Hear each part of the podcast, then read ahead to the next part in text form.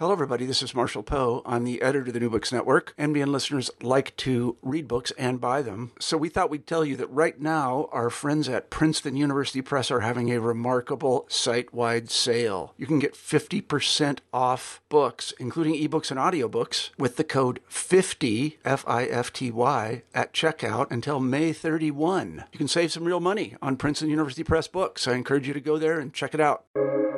Welcome to the New Books Network. Good day. Welcome back to New Books in History, a podcast channel on the New Books Network. My name is Dr. Charles Coutinho of the Royal Historical Society. I'm a host on the channel, and today I am most pleased and indeed honored to have with us, once again, Professor Philip Zelikow. Professor Zelikow, who is Professor of History at the University of Virginia, is of course known to many of you in his various roles, both in public service as well as in academia uh, and he has indeed co-authored or authored a good number of well-received books. And today we are discussing his latest book, The Road Less Traveled, The Secret Battle to End the Great War, 1916-1917, published by Public Affairs. Welcome, Professor Zelikow. Glad to be with you. Professor, why did you write this book? Well, uh, uh, I discovered uh, um, some years ago evidence that I pursued over a number of years that indicated that the basic story of why America went into World War I was fundamentally misunderstood. And that, moreover, uh, the world had reached a pivotal turning point in the history of the First World War that also was barely understood at all. That is, um, the war uh, came very close to being successfully negotiated to an end at the midway point at the end of 1916. Um, all the circumstances were in place to have ended the war.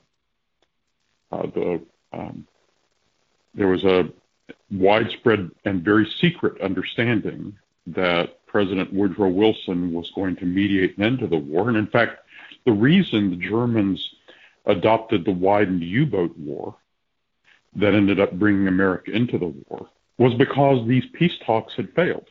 And when um, you discuss that with people, um, you say, well, the we had the U-boat war. America en- entered the war because the peace talks failed. The usual reaction is, what peace talks? Um, the, even the existence of these peace talks is itself uh, uh, hardly known at all that they came so close to success not known at all. And of course, had these uh, talks succeeded, they would have ended the war before the Russian Revolution, before the Bolshevik takeover, before the collapse, the violent collapse of the Ottoman Empire, and before uh, two, year, two years more of war in Western Europe took millions of lives. So the entire course of world history would have changed the fundamental relationship of the United States to the world and of European and Middle Eastern history, would have changed. This was a turning point in the great cataclysm of the early 20th century that um, is not really understood at all uh, because to under, it was an entirely secret issue at the time. And evidence only slowly began leaching out about it, first from German sources and then later a little more from American sources and finally from British sources. And as other reviewers have recognized, mine is the first book to actually put all of that evidence together in one place and and fill out this astonishing picture. Would it be correct to say that from your description of him in the book, President Woodrow Wilson appears to have been singularly devoid of any diplomatic experience and indeed of any of the skills that go into the diplomatic art? I think that's maybe too harsh. Um, he had no diplomatic experience. Um, his um, what he had was experience in adopting public positions on world issues. Um, so, for instance, on the issue of should America intervene in the war on the Allied side, uh, Wilson adopted a position, a centrist position in American politics at the time, and actually a position um, that the majority of Americans supported. Wilson also, um, then in navigating the dispute with the Germans over uh, submarine attacks and disputes with the British, again was uh, had some skill in enunciating a position and in crafting diplomatic notes to maintain that position. Again, by the way, a centrist position in American politics at the time that enjoyed majority support. But in a way, your your comment, your question is is right. Is um, though, despite Wilson's uh, success in finding the centrist position in American politics that the majority of Americans supported, despite his further success in realizing that the war needed to be ended by a negotiated peace, that the basic terms of that peace would be, as he put it, a peace without victory for either side, that he had the leverage to get such a peace. He recognized all those things. He did not have the diplomatic experience or skill to actually arrange the peace conference. The, the concrete details of actually how to do that eluded him, and he fumbled that issue in extraordinarily fateful ways a story that actually is so strange you almost have to read the details to grasp it. And would it not be the case that the same deficiencies are apparent in uh, President Wilson's gray eminence, Colonel House? Uh, in fact, the, Wilson's deficiencies are much worse in House's case.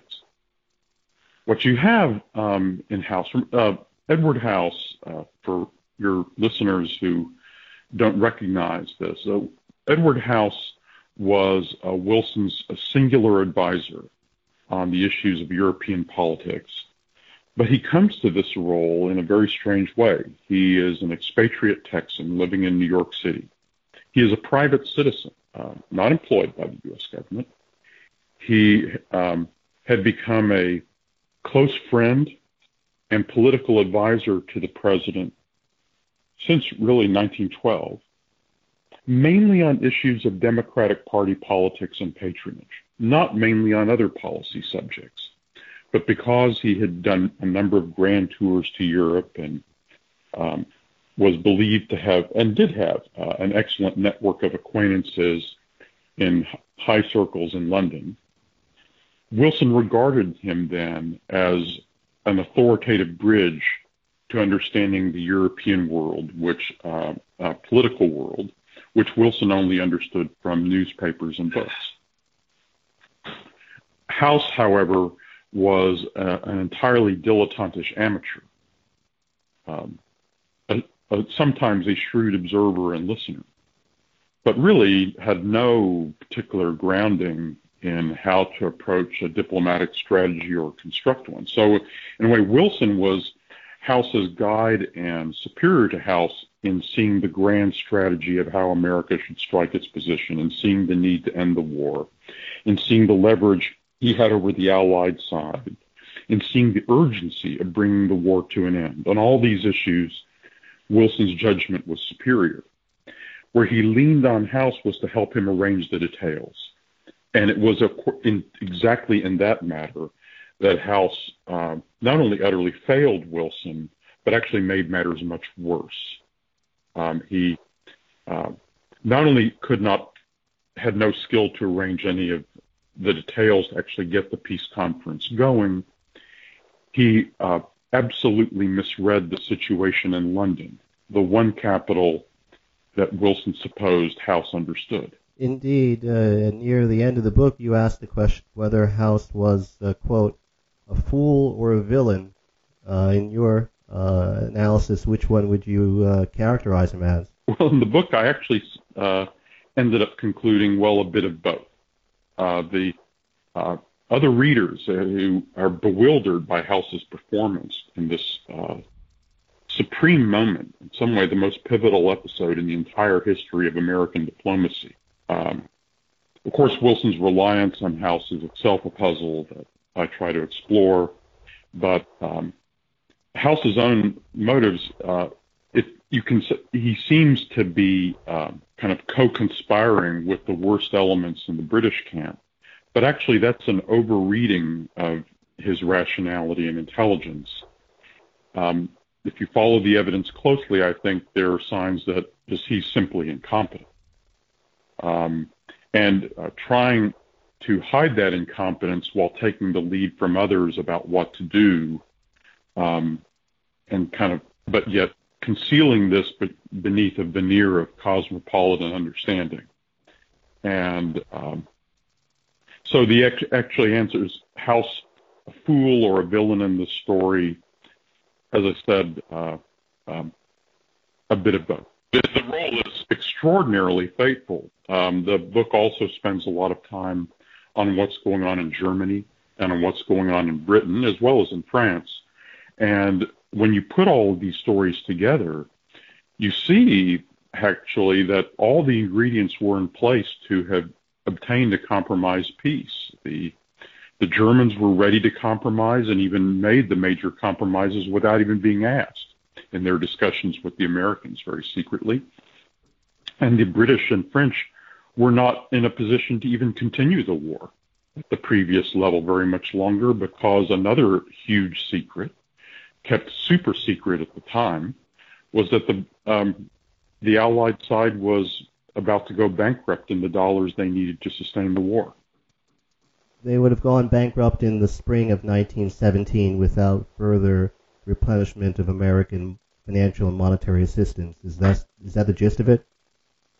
That's right. Um, the uh, and Wilson actually had effectively cut off the supply of those funds in order to bring the British to the peace table.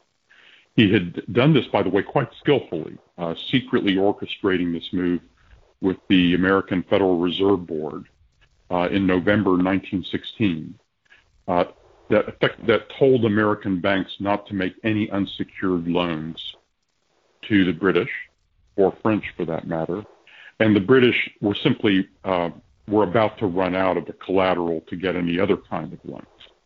So uh, the true con- the the desperation of the British condition was secret, but then internally the British themselves knew that really from November 1916 on, it was just a matter of time before the money ran out.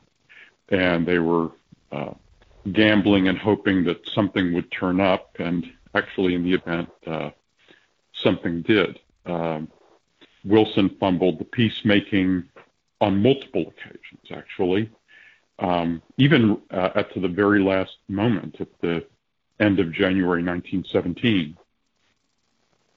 And uh, the British, who were already beginning to, under their new prime minister, David Lloyd George, uh, who had publicly vowed to fight to the finish, yet privately knew how desperate things were, uh, were actually preparing the possibility of having to go ahead and make the compromise peace and then the Germans, having given up on Wilson, having concluded that Wilson was not going to try to make peace, the military, the German high command was able to have its way and persuade the Kaiser to instead try to end the war with the U-boat panacea.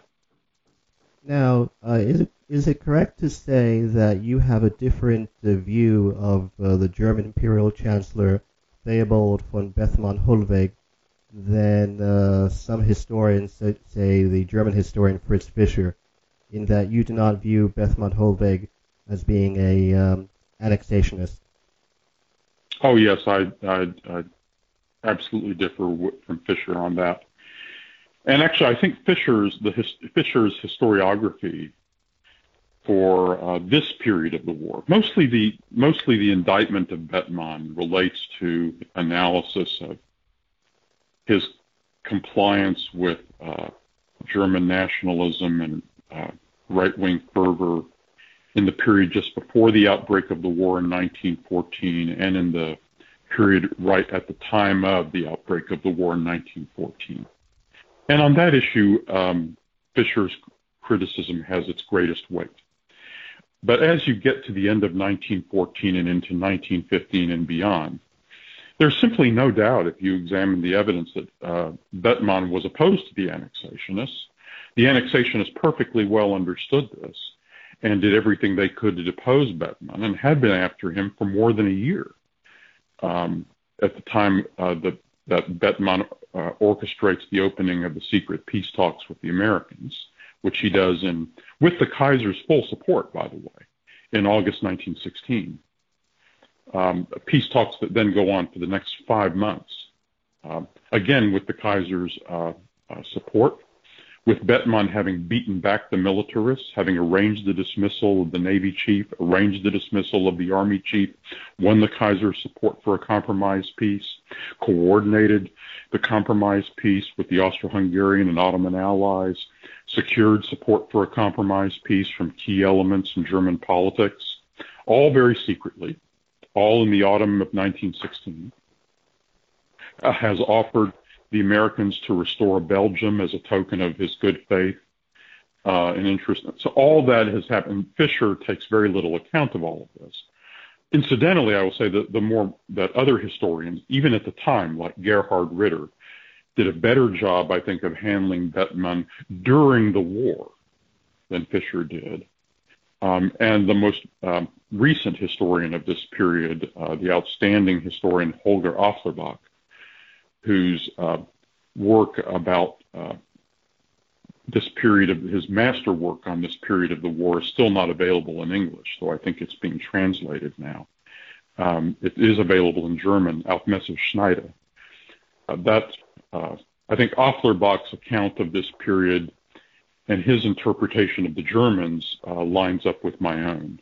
But it is different from Fischer's picture, yes would it be correct to say that in your treatment, the issues of Belgium and Alsace-Lorraine do not represent insuperable barriers to achieving a peace?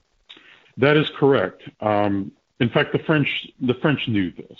Uh, one of the disclosures and re- revelations, really, in my book, um, and one other that's recently been published uh, this year in, in Britain, is that the French president Poincaré in also in August 1916, uh, privately confided to Britain's king that France had to make peace, that as soon as possible, uh, that uh, the French people didn't know how bad the situation was.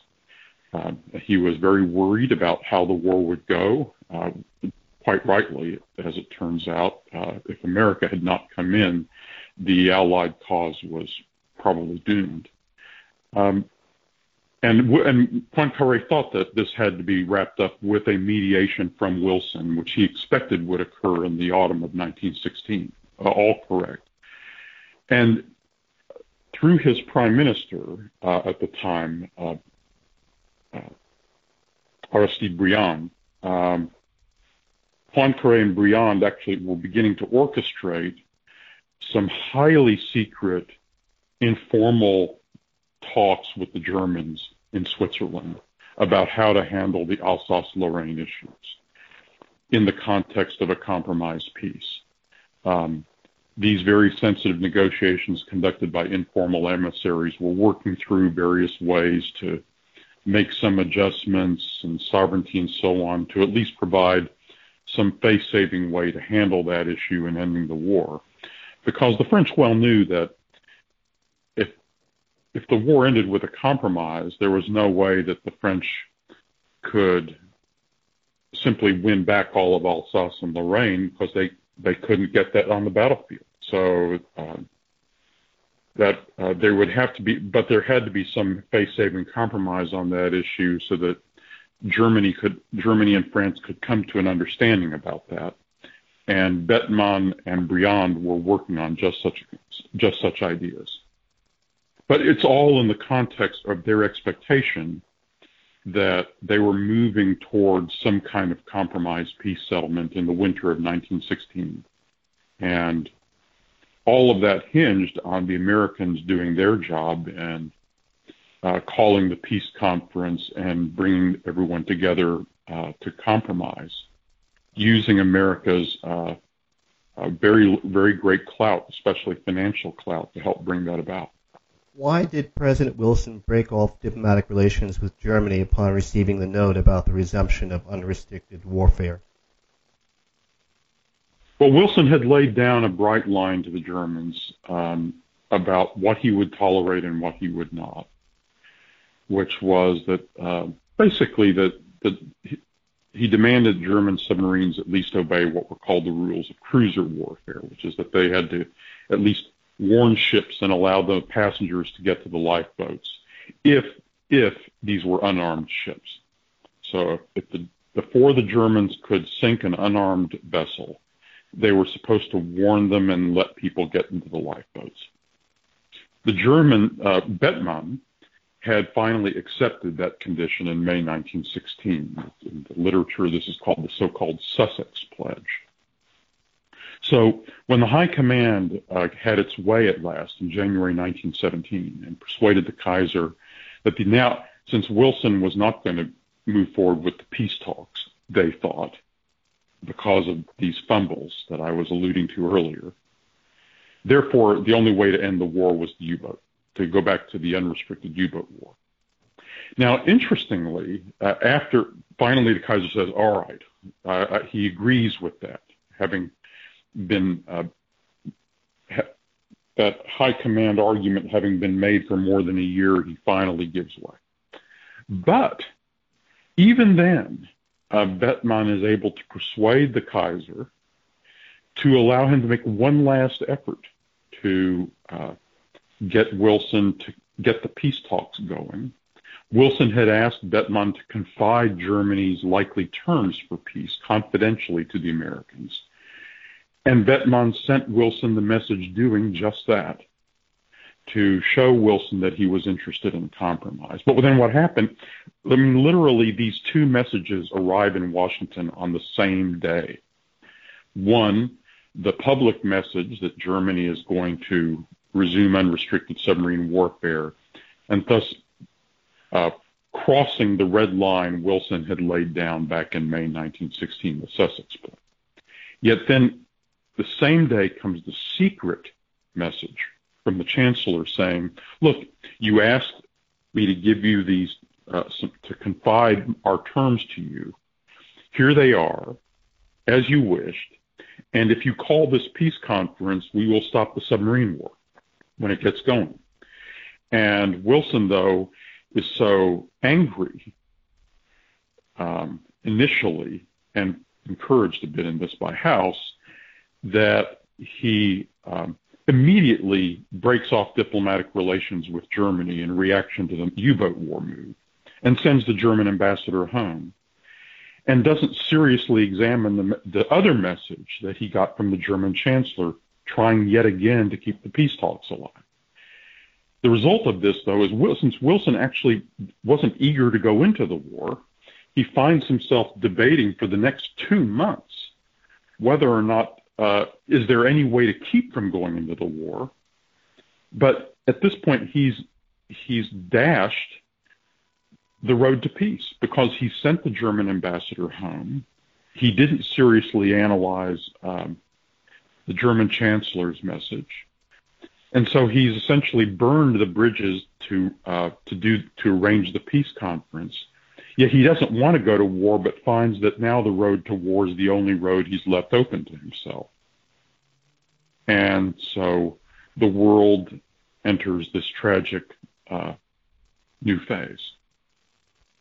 In a counterfactual exercise, what would have likely to have occurred if the Germans had not recommenced unrestricted submarine warfare?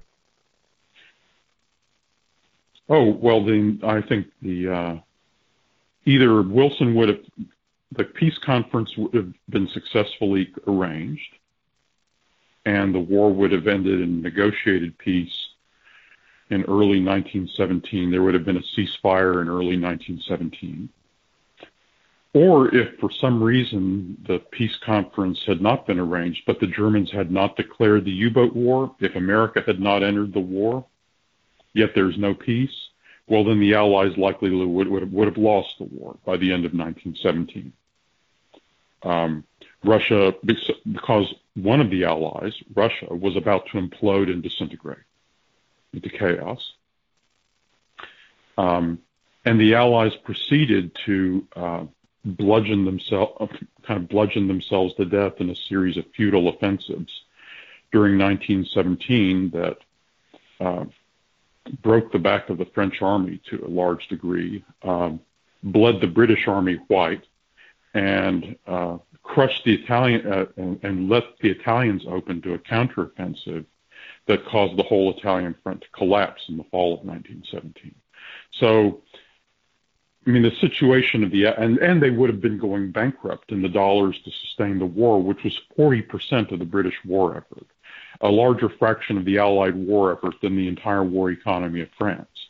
So, really, the the Germans didn't realize uh, how bad the Allied situation was.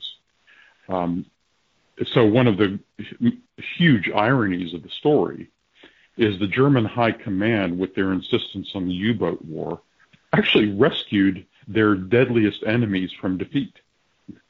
the, uh, but of course, the surpassing tragedy uh, beyond even that is is that there really was then this excellent opportunity to just end the war and stop the killing and stop the further uh, wrecking of Europe and the Middle East, uh, which then did so much damage to shadow the rest of the 20th century. Would it be true to say that if your book had a hero in it, it would be Bethmann Hollweg? You know, uh, a couple of the reviewers have made that point. Niall Ferguson made that point in the TLS, and um, very clearly, and I think Andrew Roberts, in his uh, very generous review in, in the Telegraph, made a similar point. And I think that's uh, I think readers who see that are about right. Um, Bethmann is uh, is not a, a, traditional heroic figure. He's not a charismatic figure. He slipped into the shadows. His conduct at the outset of the war has been frequently blamed. Uh, by the way, no one blamed Bethmann more about the outset of the war than Bethmann did himself. Um, the war took the life of Bethmann's son later in 1914, and Bethmann was tormented by guilt about whether he had done enough to uh, to keep the war from breaking out in 1914. He blamed himself. In fact, he confided to a friend. He said, uh, the thought never leaves me, he said. And I think this was a, um, a powerful reason why uh, Bethmann was so strongly motivated to try to find some way to end the fighting and end the war. And of course, the, the political argument that he developed, which was quite shrewd and is the way it would have been done in all the in all the warring powers, is the argument he was developing was that Germany had effectively won because Germany was fighting in self-defense, which, by the way, it's hard for the English-speaking world to understand this, but that is actually the narrative of the war that most Germans believed. They believed that they were encircled by hostile powers, that they had been ambushed into the war by the plotting principally by the Serbs and the Russians, that their territory had been invaded principally by the Russians, which is true. Russia did invade Germany and Austria-Hungary at the outset of the war, that they had thrown back the invaders. And so Bethmann's story would have been if we if we save the Germany we created in 1871 against this enormous encircling conspiracy, this is, will have been an enormous success for German arms and the German people. Um, we fought the war in self-defense and we did successfully defend ourselves. That was the story he would have used politically. And he had uh, rehearsed that story, and that story was working. Of course, uh, the French would have been able to have the same story for their people, and the British would have been able to have the same story for their people, since all of them believed they were fighting in self-defense. And so all of them could have had the narrative with a compromised peace that they had successfully defended themselves from aggression. One final question. Why do you rate Wilson's failure to make peace in this period as, quote, the most consequential diplomatic failure in the history of the United States, unquote? I don't find any other episode in the entire history of the United States in which American diplomacy had such an enormous opportunity to change the path of world history. i have actually written two books about the Cuban Missile Crisis, so I'm familiar with that uh, episode. But um, and that's important. But the the scales of what was at stake if one could have ended this war at this point before the Russian Revolution and the Bolshevik takeover, which would not have happened if the war had ended. I think every historian of Russia would agree on that. There's no scenario in which the Bolsheviks are able to take over Russia if Russia is not in the war. And the, uh, I mean, I'm, it's not a, it's not that if the war had ended in 1916, everyone would have been happy. No, that, that would have been a bitter, scarred, sullen conclusion. But as bad as that would have been, it would have been infinitely better than the alternative. And then, of course, what happened too is that uh, by involving itself in this way, with sending 2 million troops to France, Wilson then had to build up hopes for what the war would achieve that were unattainable. And then the disillusionment when those unattainable hopes were not attained would then feed the isolationism and distaste that helped create the conditions for the 1930s and the Second World War. So to come back then to all the things that are at stake here in 1916, and all the elements were in Wilson's grasp. The Germans had had secretly sought the peace and had put the compromises on the table. Wilson had complete power to force the Allies to end the war financially and had already begun to use it successfully. Um, the the basic substantive ingredients for a compromise peace were understood among all the warring powers, and so it was fundamentally attainable and was not attained simply through a a fail, an operational failure to be able to pull it off, to be able to arrange the peace conference before the Germans gave up on Wilson after five months of trying. So again, given what was possible, given the momentous quality of that period in history, I do think this is the most significant failure in diplomacy in all of American history.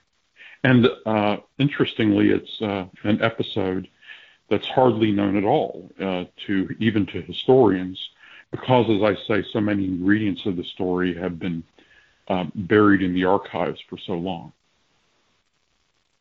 On that observation, uh, which I would like to agree with entirely, I would like to thank you very much, Professor Zelikow, for being so kind as to speak with us today. This is Charles Coutinho. Thanks for listening to New Books in History, a podcast channel on the New Books Network. Thank you, Professor. Oh, thank you, Charles.